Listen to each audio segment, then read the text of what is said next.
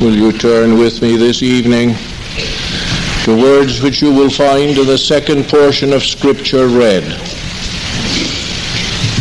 Paul's first letter to the Thessalonians, the first chapter, and reading again at verse 5.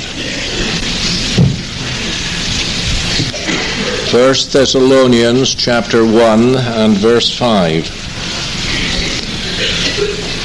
For our gospel came not unto you in word only, but also in power and in the Holy Ghost and in much assurance. Our gospel came not unto you in word only, but also in power and in the Holy Ghost and in much assurance.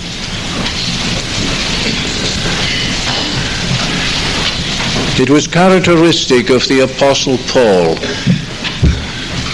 that when he spoke of the gospel, he sometimes associated with him, it with himself and called it my gospel. And that was not surprising, for he had come under the power of the gospel on that memorable encounter which he had on the Damascus Road an encounter which was to change his whole outlook on life. An encounter which took him from being the persecutor of the Church of God to being the great apostle to the Gentiles. A work of grace had been wrought in his soul through the gracious operation of the gospel. And so the gospel was something which was very real and which was very dear to him. He did not feel, however, that he had the exclusive right to this use of the gospel. And so here we find him linking the names of Silas and Timothy with his own. And he says, as he writes to the church in Thessalonica, for our gospel, the gospel which means so much to us. Our gospel came unto you not in word only, but also in power and in the Holy Ghost and in much assurance. And here we have brought before us right at the beginning of our short study an inescapable fact. And that inescapable fact is this that there are those to whom the gospel comes, but in word only. Now we gather that by inference. That wasn't the experience of the Thessalonian believers. The gospel had come into their lives with power. It had done its work. It had transformed them. And they were living the gospel. But it reminded them, as indeed it reminds us tonight, that there are those of whom it is true, sad though it may seem and sound, that the gospel has come to them but in word only. They hear the gospel. They may even be prepared to say that they enjoy the gospel. And in a vague sort of way, they will even tell you that they believe the gospel, at least as far as the scripture record goes. And yet their hearts are as hard tonight as they were on the first day that they heard the gospel proclaimed. They have become so accustomed to it that it ceases to arouse them. And it does not make or appear to make the same impact as it did in years that are gone by. Now, I want you to be honest with yourselves tonight. And I want to ask you this question Is that true in the experience of some of you here? You can look back perhaps to your early days, or you can look back a few years ago, and you can remember the gospel being proclaimed, and that gospel seemed to have made such an impact on you that, like Felix of old, you said, You know, I believe you've got something there. I believe I need the gospel. But I want to have more time to think over it. I want a more convenient season. And the more convenient season has never come. And you're still as far from the kingdom of God as the first night you heard the gospel proclaimed. Is that something to be proud of? Is that something to glory in? That God in his love and in his mercy has brought you under the sound of the gospel, has given you the loving gospel invitation, and you say, No, I have more important things to attend to. I'll just put it into this little shelf here, into this filing cabinet and I'll come back with it someday. And then I'm going to wrestle it out and I'm going to make up my mind. My dear friend, that day may never come. That day, I repeat, may never come. But tonight you're in mercy's ground. Today, if any man hear his voice, let him harden not his heart. But do I hear somebody say, whose fault is it? Who is responsible for the fact that the gospel has not come to me in power, in transforming power? Is it the fault of the gospel itself? We surely cannot lay the blame at the door of the gospel because the gospel has proved itself to be the power of God unto salvation to everyone that believeth. There are many here who can testify to the fact that the gospel has made all the difference in the world to their lives and to their outlook and to that hope which they have when life here comes to an end. No, we cannot lay the hand at the door of the gospel, the blame at the door of the gospel. Can we lay the blame then at the door of the preacher? Well, sometimes that may be so.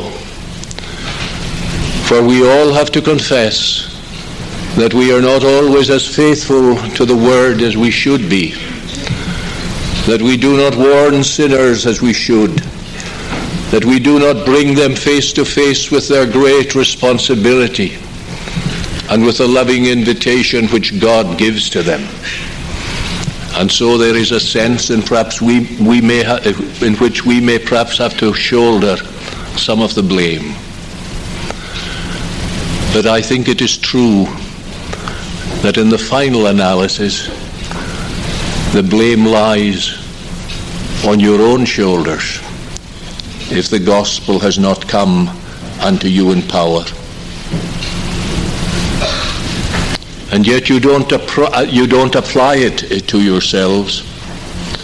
You believe that the gospel has a, vital, has a vital message for you, the message which you need, the message which alone can save your soul.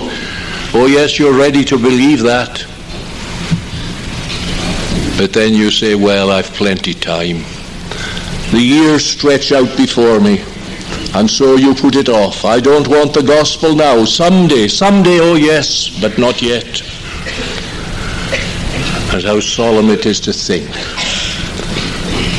that every time the gospel is proclaimed,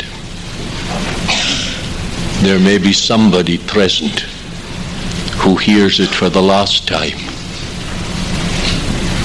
Wouldn't it be terrible? I repeat, wouldn't it be terrible if that was to happen here tonight? God forbid that it should. That there should be somebody under the sound of my voice. And you're hearing the gospel for the last time. You're being given your last invitation. Are you going to avail yourselves of it? Tonight, your soul may be required of you. But not only do we have here an inescapable fact, we have also a divine visitation. It is recorded that the gospel came to the believers in Thessalonica not in word only, but it came in power. And that made a difference. But I'm going to say something which may startle some of you, and it's this that it's possible for the gospel sometimes to come in power,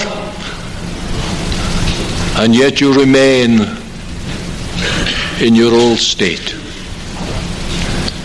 You see, sometimes the gospel can come in what one might describe as the power of a restraining influence. There's no doubt about it that the gospel has a restraining influence if we use it aright. There's no doubt about it that when people are brought up in a Christian atmosphere, in a Christian background, although sometimes, like the prodigal, they may go astray, yet there's something there which seems to be tugging them back, which seems to be restraining them, because they're fighting against their conscience. Their conscience tells them that the way which they are pursuing is a wrong way, that it is a dangerous way, that it is the way of destruction. And thank God, my friend, if the gospel has a restraining influence upon you, if it's kept you from going deeper into sin. But you need a greater power than that. Or sometimes it may be that the gospel has power to instill fear we had an example of just that when I read to you from the Acts of the Apostles. Felix heard the gospel. Felix came under the power of the gospel to such an extent that he literally trembled. He was afraid. There's no mistake about that. And then he saw a way out. He said, I'll not do anything about it just now. When I have a more convenient season. And we never read in the experience of Felix that that more convenient season ever came. We are told that he appears to have had meetings with Paul after that memorable day, but no mention was made about a transformed life the more convenient season never came. The gospel had come in power to the extent that it instilled fear in your heart, in his heart. And yet it, it remained there. And dare I say it, that still happens. Some people may even tremble under the gospel, but they get no further. And gradually, as the days go by, they forget about it and they put it behind their backs. But when there is a true divine visitation from on high, we read that the gospel comes in the power of the Holy Ghost. And when the gospel comes in the power of the Holy Spirit, then something is bound to happen. And what happens when the gospel comes in the power of the Holy Spirit? To begin with, it begets a sense of sin and unworthiness. Before that, you didn't regard yourself really as much of a sinner. Oh, yes, there may have been a few indiscretions in your life, but you never got any further than that. You were quite a good person by human standards and by the accepted standards in the community where you lived. But when the message of the gospel comes in the power of the Holy Spirit, things are different. And like the psalmist, you say, Against thee, thee only have I sinned, and done this evil in thy sight. You see, life takes on a new perspective, and you realize that you're a sinner, a guilty sinner in the sight of God. That you're unworthy that He should hear you, that He should listen to you. We do not hear much in these days in which we live about conviction of sin. But conviction of sin is something which is very real. When a soul is found struggling, under a sense of their own sin and of their own unworthiness. And as the power does its work, its preparatory work, if one might put it that way, there is a sense of sin. There is a sense of unworthiness. And there is a great sense of unhappiness. But then also, when the gospel comes in the power of the Holy Spirit, it not only begets a sense of sin and unworthiness, it also begets a sense of need. Before, you felt you were self sufficient. If there was any alteration to be made in your way of life or your pattern of thinking, you were able to cope with it yourself. Yes, you could make your resolutions. You may have bad habits. I'll get rid of them. I'll do it in my own strength. But you were never conscious of that deep seated need. A need which God alone could satisfy. But when the gospel comes in the power of the Holy Spirit, that's exactly what happens. There's that sense of need I've got nothing of myself, nothing that I can offer to atone for my sins. I'm unworthy, I'm guilty, I'm worthless, I'm helpless. And then from there, the Spirit goes on and it begets a sense of wonder wonder first of all at the plan of salvation. That God from all eternity should have planned to bring a wayward people back unto himself. Wonder at the love of God manifested on Calvary's cross. Greater love hath no man than this, that a man lay down his life for his friends. But the love of Christ was greater by far. For while we were yet enemies, while we were yet sinners, while we were yet estranged from him, God sent his own Son. And his Son paid the price. The price of sin on Calvary's tree. How wonderful it is when you have that sense of wonder at God's plan of salvation, at His love, at His compassion. When you had nothing to commend you to God, God commended His love toward us in that while we were yet sinners, Christ died for us. And coupled with that, there is a sense of gratitude gratitude for what God has done in His love and in His mercy.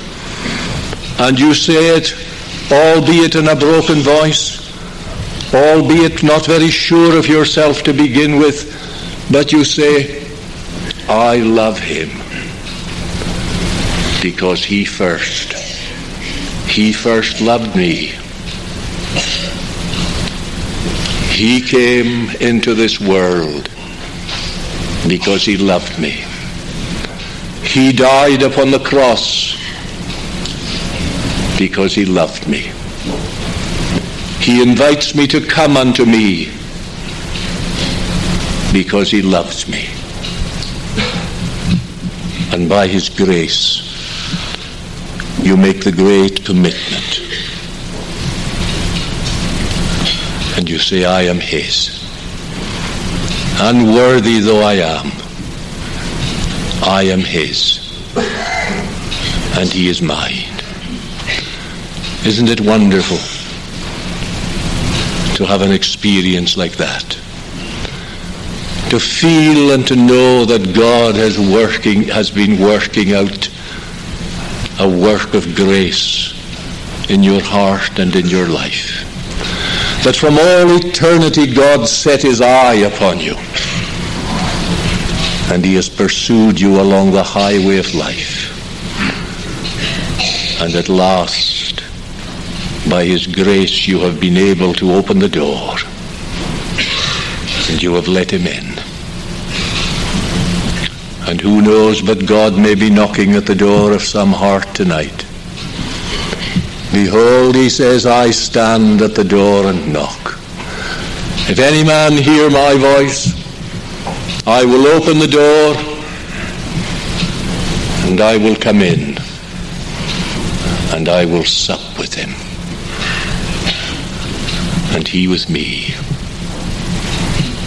My friend, do you hear?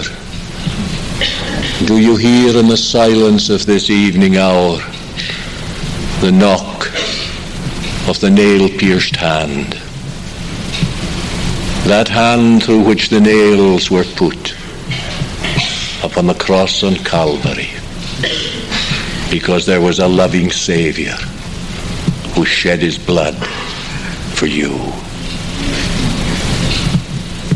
And what is your response going to be? Throw yourself upon his love and upon his mercy. Open your heart to receive him. Pray that he will give to you a vision of yourself and then a vision of himself. And may you be enabled to bow down before him and to say, My Lord and my God. But the apostle continues. Our gospel, he says, came not unto you in word only, but also in power and in the Holy Ghost and in much assurance. Much assurance. Now, the word much is interesting and it's significant. The late Dr. Martyn Lloyd-Jones uh, used to maintain that there were three degrees, if one might put it that way, or three different methods of assurance. The first and the most common of these was by believing and applying to ourselves the words of Scripture. Believe, we are told, on the Lord Jesus Christ, and thou shalt be saved.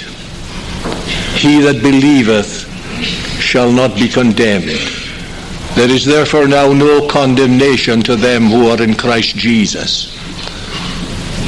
And when the sinner believes that, it can bring him assurance. But then there is something further. If we turn to the first epistle of John, we find there certain tests so to speak, of spiritual life. And one of them is these. We know that we have passed from death unto life because we love the brethren. And there we're brought into the picture ourselves by examining ourselves. Here is, here is proof, here is evidence that we have passed from death unto life because we love the brethren. And we also read, Whosoever believeth that Jesus is the Christ is born of God. And if we believe that Christ is born of God, that serves to bring assurance. And then we are told that his commands, if we are his, his commands are not grievous. They're grievous for the worldly man, but the commands of God are not grievous for his own people. And so there you have some comforting assurance which comes through the scriptures and through your own experience. But there is still a further and a greater form of insurance.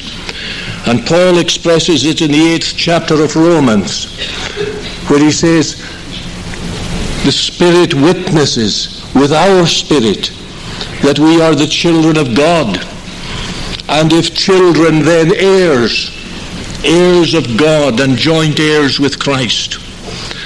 And here is something which the Spirit of God alone can give us through his gracious operation. And when we read here that the Spirit came, that, that, that the word gospel came in much assurance, surely that's exactly what happened. This must be the assurance referred to in this chapter. It was a spirit given assurance, and it left them in no doubt where they stood. Those whom Paul addressed had the fullest possible conviction of their interest in the word which they had heard and accepted.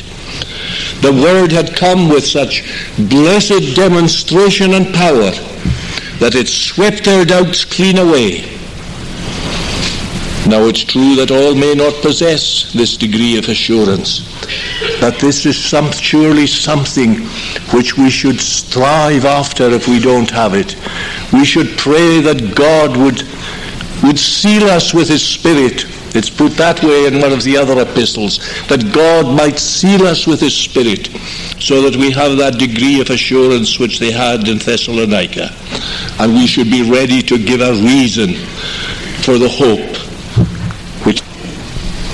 now, what was the outcome? What was the result of the foregoing? We go back to the previous verse, to the fourth verse. Knowing, we read, knowing, brethren beloved, your election of God. In other words, the test of election is the Holy Spirit eh, blessing the Word. And if the word has been blessed to you, my friend, then you know that you have been chosen by God. But you see, you must give proof of it. Your proof lies in the fact that the Spirit has blessed the word to your soul. But there is a proof which must be given to the world and we have that proof just here also. What happened in Thessalonica? Ye became followers of us and of the Lord, having received the word in much affliction with joy of the Holy Ghost, so that you were examples to all that believe in Macedonia and Achaia. But also in every place your faith to Godward is spread abroad so that we need not uh, to speak anything. In other words, the influence of those believers was felt in Thessalonica. The word sounded out from them. They had turned from God to idols to serve the living and true God. There was the proof which they were able to give to the world that there had been a transformation in their lives that the Lord Jesus Christ now was the supreme aim and object of their lives, that they were his followers, that they were wearing his uniform, that they were prepared to fight his battles and to go on in the strength of the Lord God. And when that happened, then they had the comfort, the comfort of knowing. And this is something which worries many of the people of God they had the comfort of knowing that they had been elected by him. Now, there are several objections which are raised sometimes against this wonderful doctrine of election. And one of them is that it does away with the use of the means of grace. But we must ever remember that election does not secure salvation without faith and holiness, but through them. Election does not mean that God constrains men. The non-elect are simply left alone, whereas the elect are made willing in the day of God's power. And to be made willing takes away no man's liberty. So we cannot regard that as a suitable argument against this great doctrine. But oh, somebody else says, surely election is inconsistent with the free offer of the gospel. But the gospel, we are told, is for all men. Whosoever will, let him come and take the water of life freely. And the decree of election puts no barrier before men preventing before men preventing them from accepting the gospel. Any man will be saved if he accepts. And the non-elect are left to act as they are freely determined by their own hearts. But why then, you say? Why then does God save some and not others? Well, here we come to a difficult question.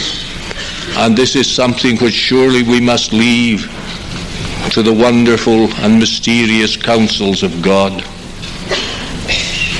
Surely he has a right to choose those who shall be heirs of salvation. May not the sovereign Lord on high dispense his favours as he will, choose some to life while others die, and yet be just and gracious still. But to my soul, if truth so bright should dazzle and confound thy sight, yet still his written will obey and wait the great decisive day. But the sad thing about this grand doctrine of election is this that very often it can become a pillow for spiritual sloth. And a man says, if I, I, if I am to be saved, I'll be saved, and there's nothing I can do about it. If I'm to be lost, I'm, I, I, I'll be lost, and there's nothing that I can do about it. I remember many years ago in my first congregation, there was a good man there who was a regular churchgoer but whenever you talk to him about the matter of his soul's salvation, he always ev- evaded or avoided it in this way. He would say just what I've been saying just now. You see, Mr. Mackay, there's nothing I can do about it. If I'm one of the elect, then all is well. If not, there's nothing I can do. I said, Well, Murdo, if you believe that, I take it that you believe that you can't die a moment before your time, that God knows the day of your death, that even as He brought you into this world, so on a certain day He'll take you hence. Yes, he said, of course I believe that. So I said to him, Did you take your breakfast this morning? He looked a little bit puzzled, but he said, Yes. He said, Of course I took my breakfast. And I said, Did you take your dinner? He said, Yes. He said, Of course I took my dinner, but what's that got to do with it? I said, Just this. You've just told me that you can't die a day or a moment before your time. If that's true, why then do you bother taking your daily food? Can you not depend on God to keep you alive until that day comes? Oh, he said, but that would be wrong. You see, God has provided means for the sustenance of the body, and it would be wrong of me to deny myself them. Exactly, I said. And God has provided for your means, for the means of the salvation of your soul, and it is your responsibility that you make use of them. Yes, that's what it. That, that's that, that. That's the final analysis. At the end of the day, the condemnation is that light is come into the world and that men choose darkness rather than light because their deeds were evil. And no man on that great day can turn round and lay, and, and lay blame at the hands of his Maker because he was not one of the elect. The blessing comes through the preaching and through the acceptance of the Word of God. Our gospel, says Paul, the gospel which brought us blessing, the gospel which saved our souls, the gospel which transformed our lives. Our gospel came unto you, not in word only, but also in power and in the Holy Ghost and in much assurance. Oh, that God would give us a sense of that power tonight. That reviving power, that spiritual power, which alone can bring blessing to our souls, which alone can bring blessing to the community, which alone can bring blessing to the nation, and which alone can bring blessing to the world. And most important of all, which alone can bring blessing to you. To you. The gospel has a message for you. The risen Christ is pleading with you. What is your response going to be? Surely it shall not be said of this place, of this place of such great privilege, that the gospel came but in word only. It's true of some tonight that up till now it's come but in word only. It may have seemed as you look back that there was a day when you thought it was coming in power. But you put that day off. And in the good providence of God, you're here tonight as a monument of His sparing mercy. We then, as ambassadors for Christ, beseech you, beseech you, be ye reconciled to God. It's the most important thing in life. Far more important than your business. Far more important than your friends. Yes, even far more important than your loved ones. That the soul, that the matter of your soul's salvation should be settled. And that you might be found rejoicing in hope journeying towards the city which hath foundations, whose builder and whose maker is God. It's most unlikely, most unlikely that we'll all meet here again together. My dear friend, are we going to meet on the other side? Are we going to be numbered among that glad and glorious number? who shall sing the new song unto him who loved us and who washed us from our sins. God grant in his love and in his mercy that you may be there and that I may be there. And what a wonderful day of reunion it will be. May the Lord bless us, each one. Let us pray.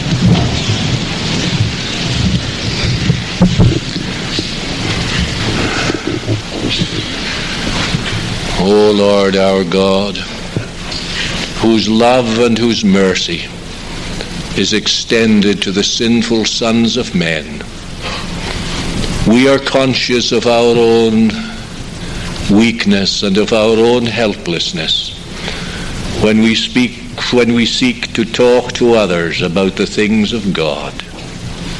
But we thank thee that the power is with thee.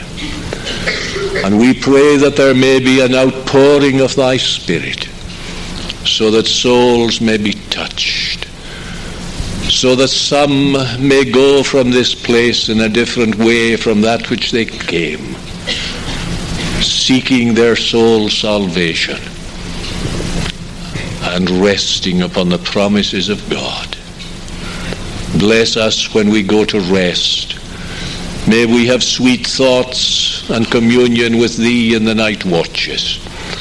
If it be Thy good will, open our eyes to behold a new day, and grant on the morrow, on the last day of the feast, a sense of Thy nearness and of Thy presence, so that Thy people may be found rejoicing in hope we ask this with the pardon of our every sin, for Jesus' sake. Amen.